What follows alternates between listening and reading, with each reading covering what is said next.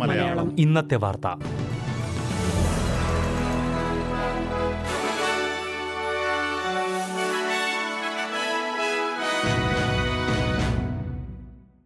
നമസ്കാരം. S B S Malayalam ഇന്നത്തെ വാർത്തയിലേക്ക് സ്വാഗതം. ഇന്ന് രണ്ടായിരത്തി ഇരുപത് ജൂലൈ പതിനഞ്ച് ബുധനാഴ്ച. വാർത്ത വായിക്കുന്നത് ഡെലിസ് പോൾ. കോവിഡ് പത്തൊൻപത് രോഗബാധയുടെ പശ്ചാത്തലത്തിൽ ദുരിതം അനുഭവിക്കുന്നവർക്ക് സഹായമായി ന്യൂ സൗത്ത് വെയിൽസ് സർക്കാർ ഫണ്ടിംഗ് പ്രഖ്യാപിച്ചു. താൽക്കാലിക വിസയിലുള്ളവർക്കും കുടിയേറ്റ വിഭാഗങ്ങൾക്ക് സഹായമെത്തിക്കുന്ന സേവനങ്ങൾക്കുമാണ് ന്യൂ സൗത്ത് വെയിൽസ് സർക്കാർ നാല് മില്യൺ ഡോളർ ഫണ്ടിംഗ് പ്രഖ്യാപിച്ചത്.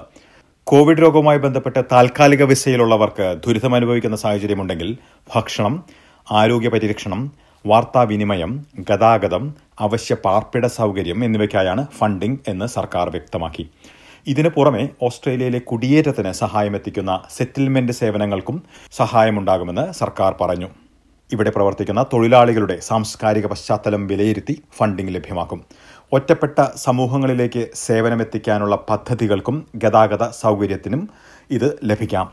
പരിഭാഷ ഒരുക്കുന്ന സേവനങ്ങൾക്കും അപേക്ഷിക്കാം. അഭയാർത്ഥികൾക്കായി അടിയന്തര സഹായം എത്തിക്കാനുള്ള രണ്ട് മില്യൺ ഡോളറിന്റെ മുൻപ് പ്രഖ്യാപിച്ച പദ്ധതിക്ക് പുറമെയാണിത്.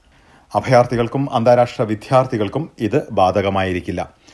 ഫണ്ടിംഗുമായി ബന്ധപ്പെട്ടുള്ള വിവരങ്ങൾക്ക് ന്യൂ സൗത്ത് വെയിൽസ് സർക്കാരിന്റെ മൾട്ടിക്കൾച്ചറൽ വെബ്സൈറ്റ് സന്ദർശിക്കാവുന്നതാണ്. ഓസ്ട്രേലിയയിൽ കൊറോണ വൈറസ് ബാധിച്ചവരുടെ സംഖ്യ പതിനായിരത്തി ഇരുന്നൂറ്റി അൻപത്തി ഒന്നിലേക്ക് ഉയർന്നു. കൊറോണ വൈറസ് പ്രതിരോധത്തിൽ എടുക്കേണ്ട മുൻകരുതലുകൾ കർശനമായി പാലിക്കണമെന്ന് deputy chief medical officer professor Michael Kidd ഈ അവസരത്തിൽ ചൂണ്ടിക്കാട്ടി. ഇതിനു പുറമെ ഹോട്ട്സ്പോട്ടുകളിലുള്ളവർ മാസ്കുകൾ ധരിക്കുന്നത് സഹായിക്കുമെന്നും ഫെഡറൽ സർക്കാർ പറഞ്ഞു. വിക്ടോറിയയിൽ പുതിയ ഇരുന്നൂറ്റി മുപ്പത്തിയെട്ട് കോവിഡ് കേസുകൾ കൂടി സ്ഥിരീകരിച്ചു. അഞ്ചു ദിവസം തുടർച്ചയായി ഇരുന്നൂറിലധികം കൊറോണ വൈറസ് കേസുകളാണ് സംസ്ഥാനത്ത് സ്ഥിരീകരിച്ചിരിക്കുന്നത്.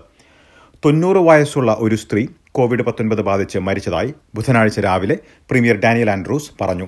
ഇതോടെ സംസ്ഥാനത്ത് കോവിഡ് ബാധിച്ചുള്ള മരണസംഖ്യ ഇരുപത്തിയേഴിലേക്ക് ഉയർന്നു. ഇപ്പോൾ സ്ഥിരീകരിച്ചിരിക്കുന്ന ഇരുന്നൂറ്റി മുപ്പത്തിയെട്ട് കേസുകളിൽ ഇരുപത്തിയൊൻപത് പേർക്ക് നിലവിലുള്ള ക്ലസ്റ്ററുകളിൽ നിന്നാണ് രോഗബാധയുണ്ടായതെന്ന് അദ്ദേഹം പറഞ്ഞു. മറ്റുള്ള ഇരുന്നൂറ്റി ഒൻപത് പേരുടെ കാര്യം അന്വേഷണത്തിലാണ്. നിലവിലുള്ള ലോക്ക്ഡൌൺ നിയന്ത്രണങ്ങൾ പാലിച്ചില്ലെങ്കിൽ നാലാം ഘട്ട ലോക്ക്ഡൌൺ നടപ്പിലാക്കുമെന്ന് പ്രീമിയർ വ്യക്തമാക്കി. സ്റ്റേജ് ഫോർ ലോക്ക്ഡൌണിലേക്ക് നീങ്ങിയാൽ മാസ്കുകൾ നിർബന്ധമാക്കാനും പരിശോധന കൂട്ടാനും സാധ്യതയുള്ളതായാണ് വിദഗ്ധർ ചൂണ്ടിക്കാട്ടുന്നത്. മറ്റു നടപടികൾക്കൊപ്പം ബിസിനസ്സുകൾ നിർബന്ധമായും അടയ്ക്കാനും സാധ്യതയുണ്ട്. സ്കൂളുകൾ പൂർണമായും അടച്ചിടേണ്ട സാഹചര്യവും ഉണ്ടായേക്കാം.